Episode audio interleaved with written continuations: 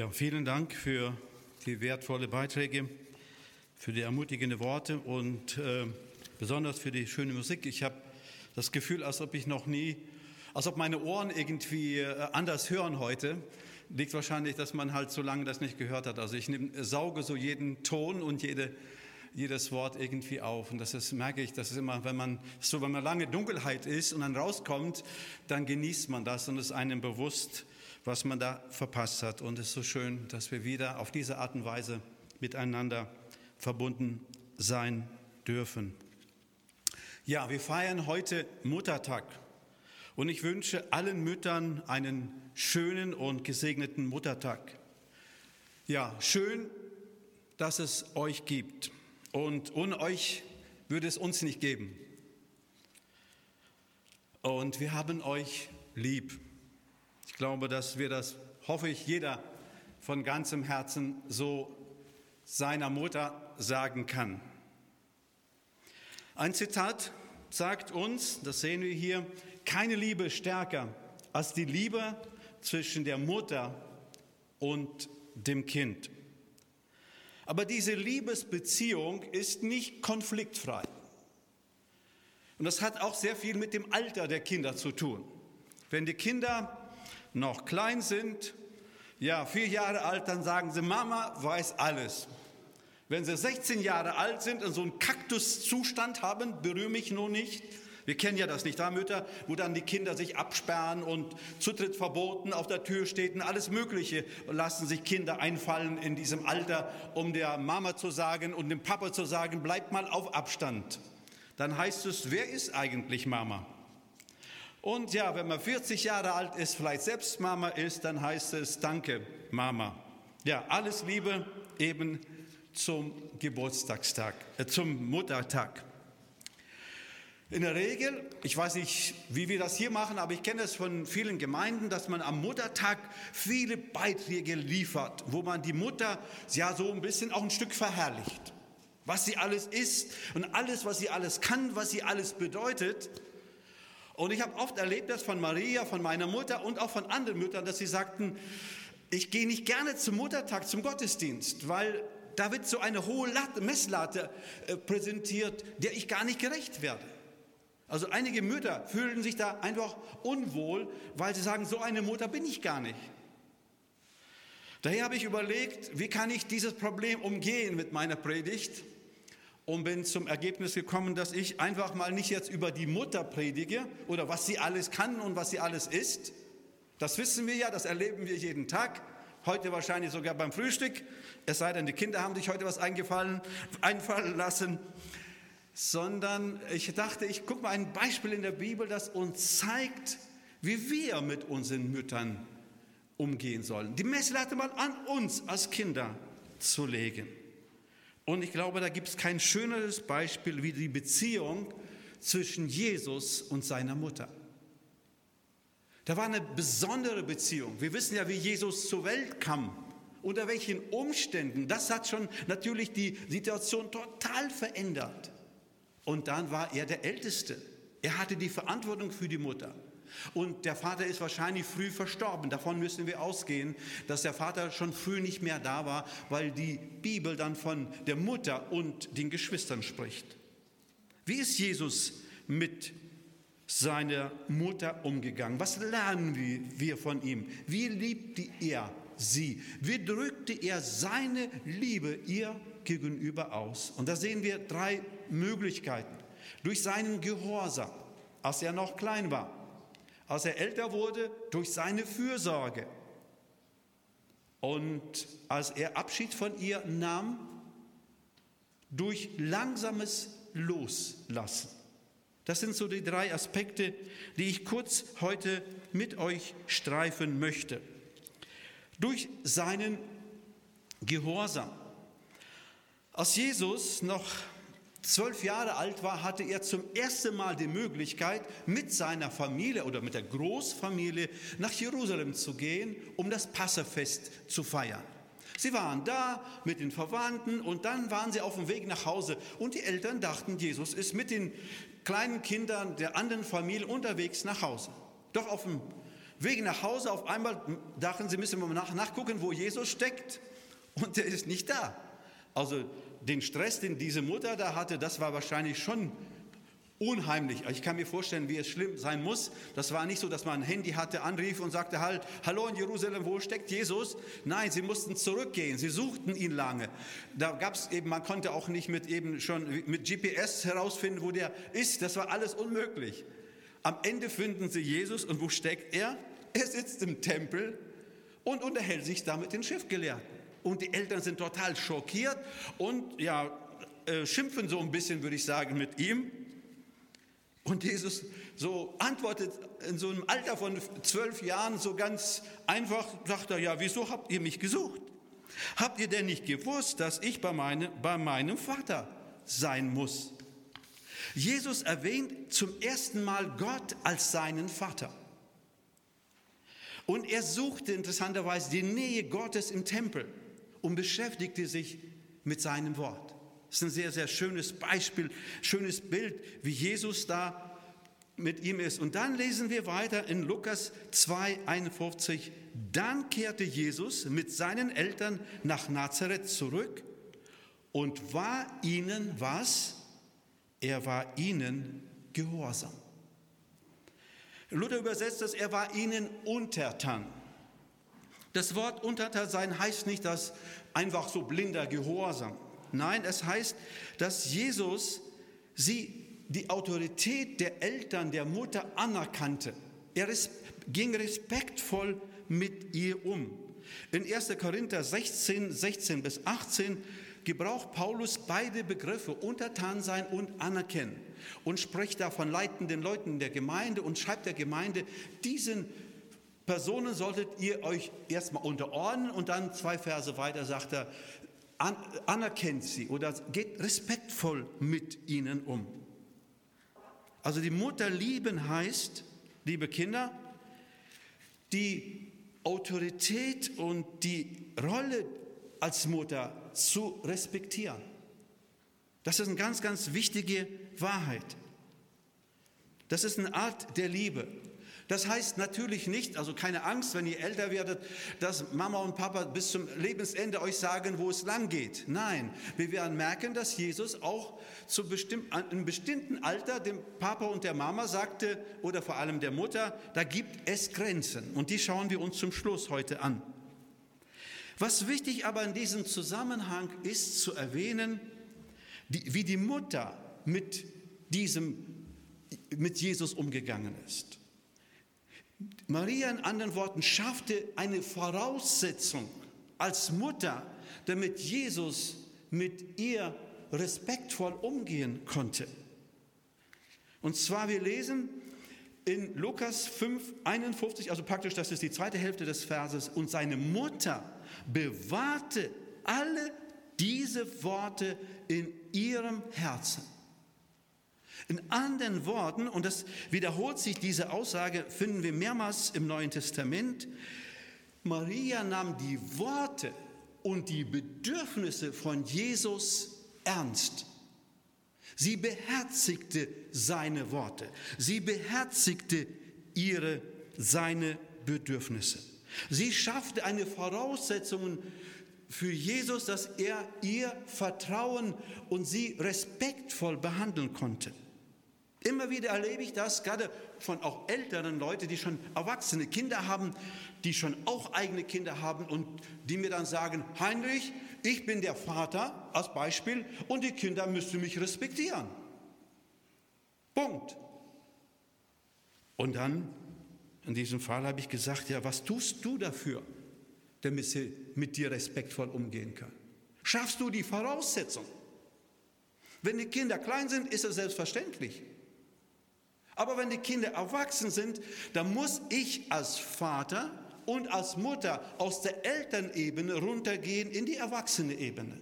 Und das Kind muss aus der Kindesebene auch in die erwachsene Ebene gehen. Und dann kommunizieren wir, das lehrt uns die Transaktionsanalyse, ich will das jetzt nicht vertiefen, aber ein sehr gutes Werkzeug aus der Psychologie, das uns sehr schön zeigt, dass wir auf dieser Ebene nur kommunizieren können. Wenn die Eltern nicht begreifen, dass sie mit Kindern nur auf, Erwachsen, auf erwachsene Ebene kommunizieren können, werden sie nie eine Liebesbeziehung mit erwachsenen Kindern aufbauen können.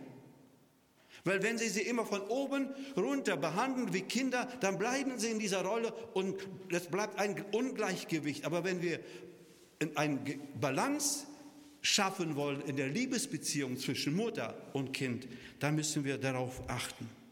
Liebe Kinder, liebe Eltern, liebe Mütter, lasst uns einander heute lieben, indem wir die Worte und die Bedürfnisse unserer Kinder ernst nehmen, indem wir die Worte und die Bedürfnisse unserer Mütter ernst nehmen, indem wir sie beherzigen.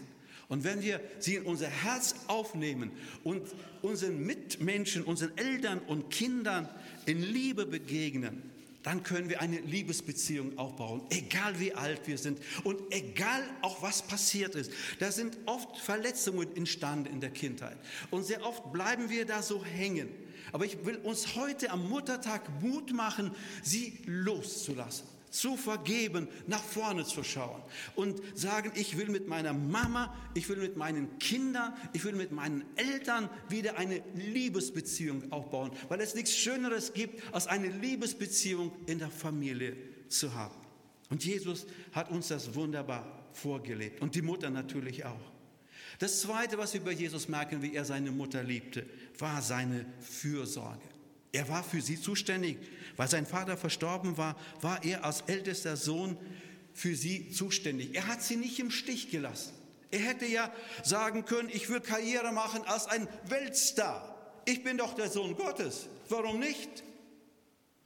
Und wie viele Männer und Frauen Gottes haben, dachten oder denken so, wenn ich für Gott was mache, dann kann ich ruhig mal auf die Familie verzichten. Ob es meine Mutter ist, mein Vater oder meine Kinder oder meine Ehefrau oder Ehemann. Jesus hat sie, machte nie seinen Dienst auf Kosten seiner Mutter. Er machte nie seinen Dienst auf Kosten seiner Mutter. Und er tadelte die religiöse Führer, die das befürworteten. Wir lesen in Markus 7, 10 bis 13, da tadelt Jesus seine religiösen Führer, weil sie falsch die Bibel auslegten. Wir lesen, Mose gab euch das Gebot von Gott, ehre deinen Vater und deine Mutter.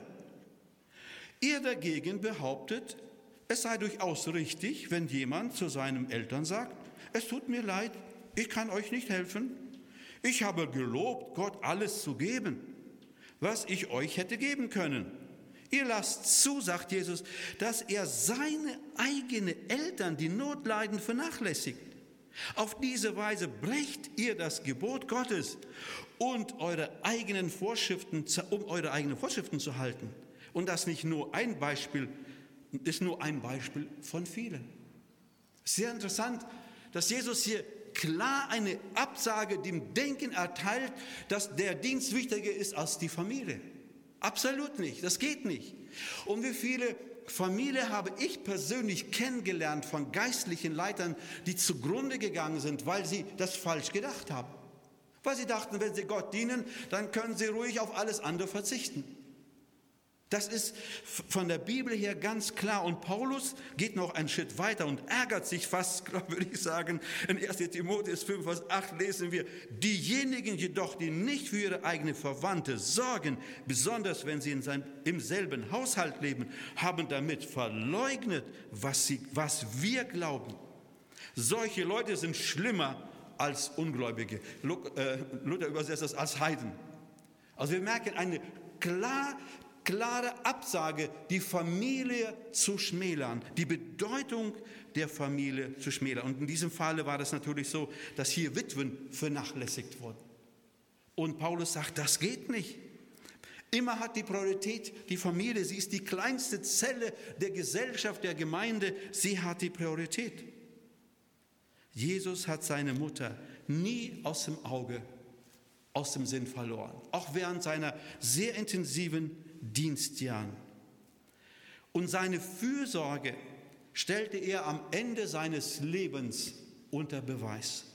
Als er schon am Kreuz hing, zerschlagen, verspottet, in Todeskampf, da denkt er noch an seine Mutter.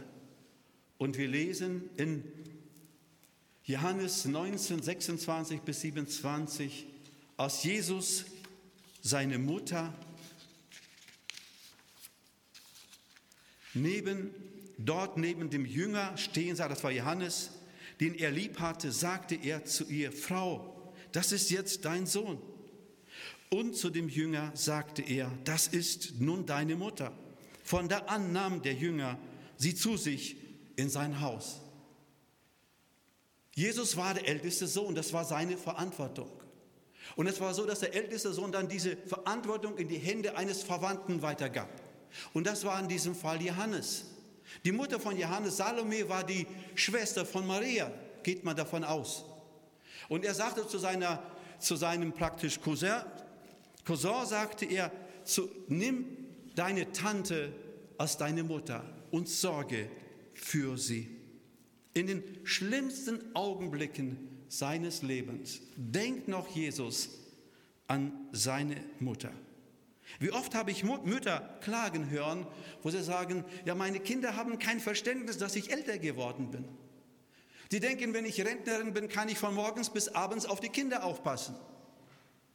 Ja, und wir, man denkt auch nicht, aber ja, ich habe nicht mehr mit 65 so viel Kraft wie mit 40.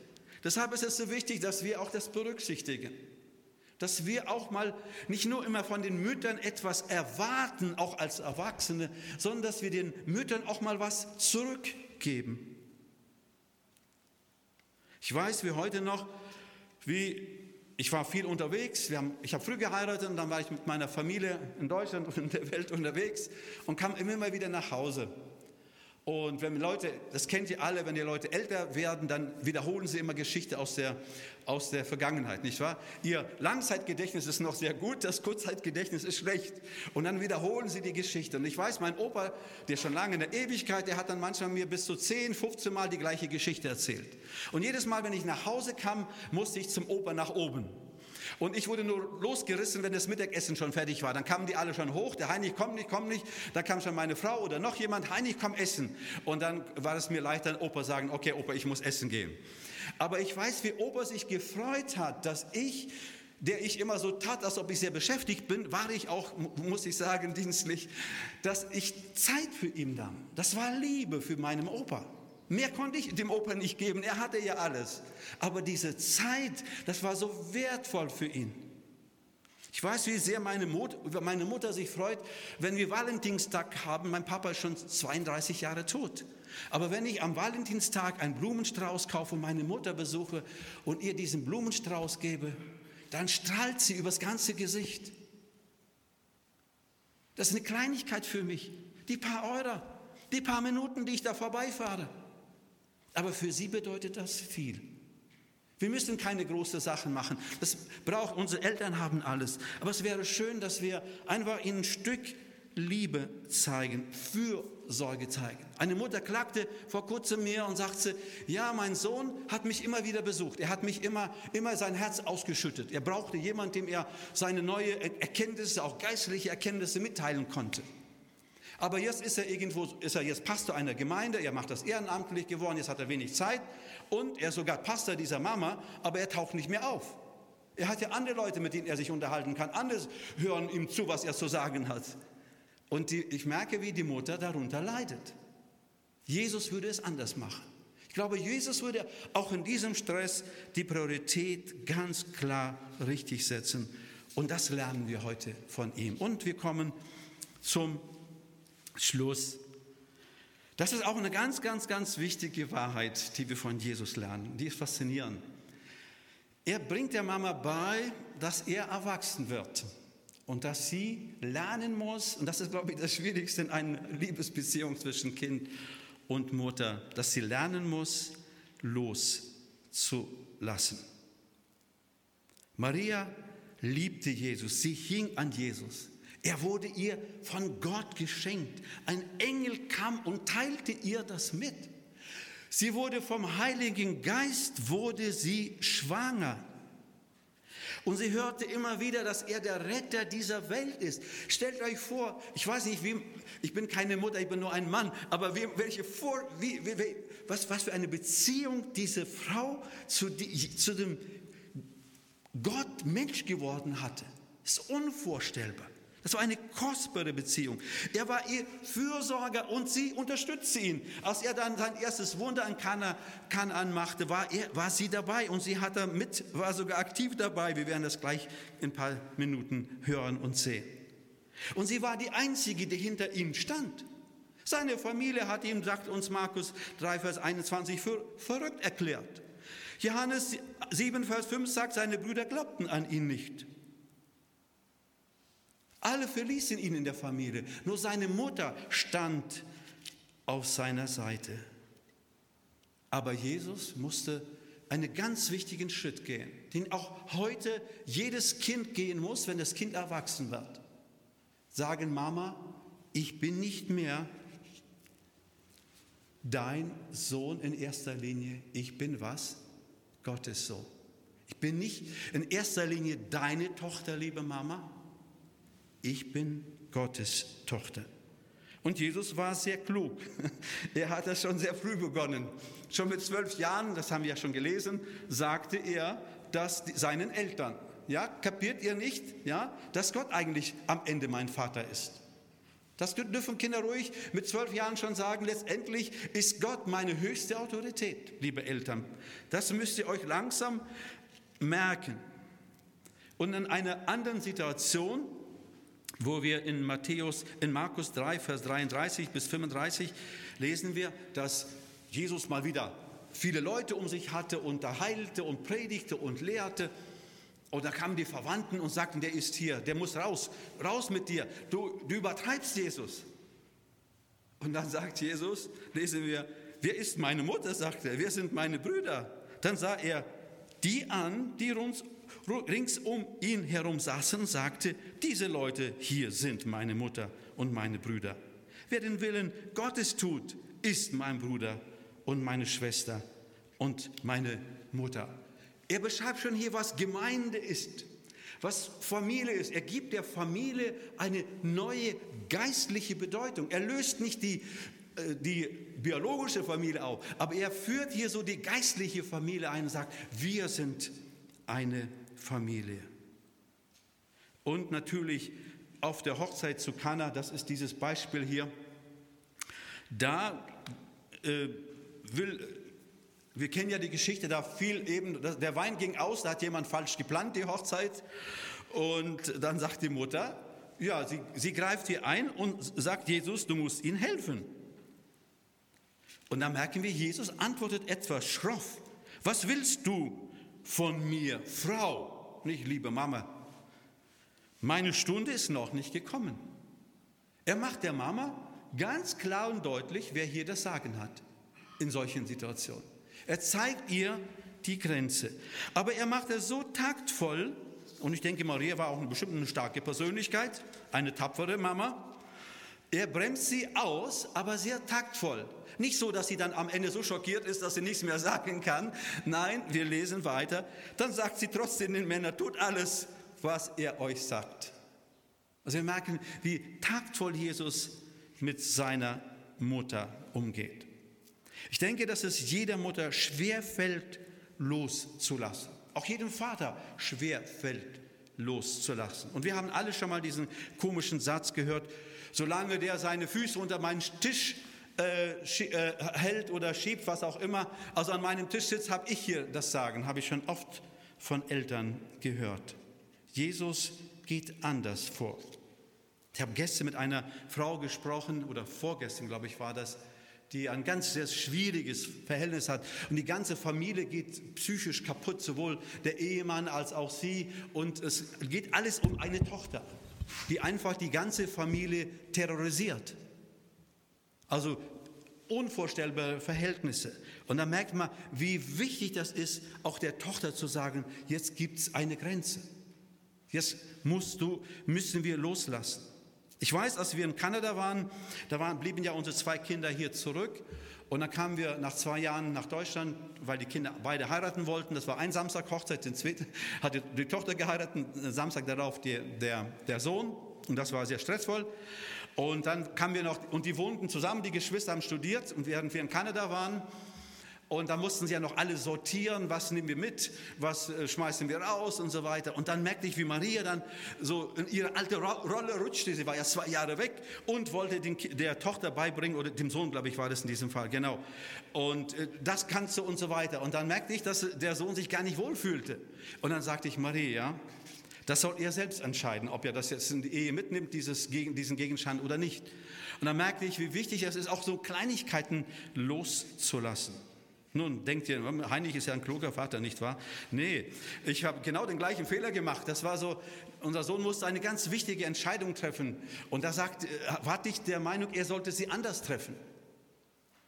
Und die Entscheidung, wie ich dachte, war auch richtig, weil er am Ende das ihm gesundheitlich so umgehauen hat, dass er das dann abbrechen musste, was er da machte. Er machte zu viele Sachen gleichzeitig. Studieren, arbeiten, verheiratet sein und noch eine große Jugendgruppe zu leiten. Die war viel, viel größer als hier und das alles ehrenamtlich. Das war einfach zu viel. Aber dann hatte Maria mich auch zurückgepfiffen und sagt, Heinrich, lass ihn das selbst entscheiden. Er hat es erst kapiert, als sein Herz dann nicht mehr mitmachte. Ja? Und der Arzt sagte, Herr Löwen, wenn Sie so weitermachen, dann wird es nicht gut gehen. Aber so sind wir. Aber wichtig ist, dass wir als Eltern loslassen. Viele Ehen sind heute voller Probleme belastet.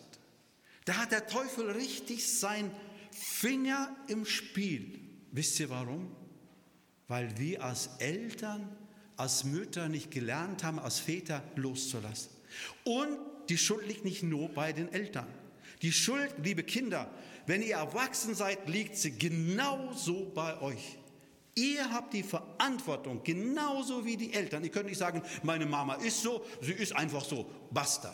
Und ich beug mich. Nein, ihr als Kinder habt hundertprozentig die Verantwortung, den Eltern die Grenzen aufzuzeigen. Das erlaube ich mir hier so zu sagen als Vater und Großvater.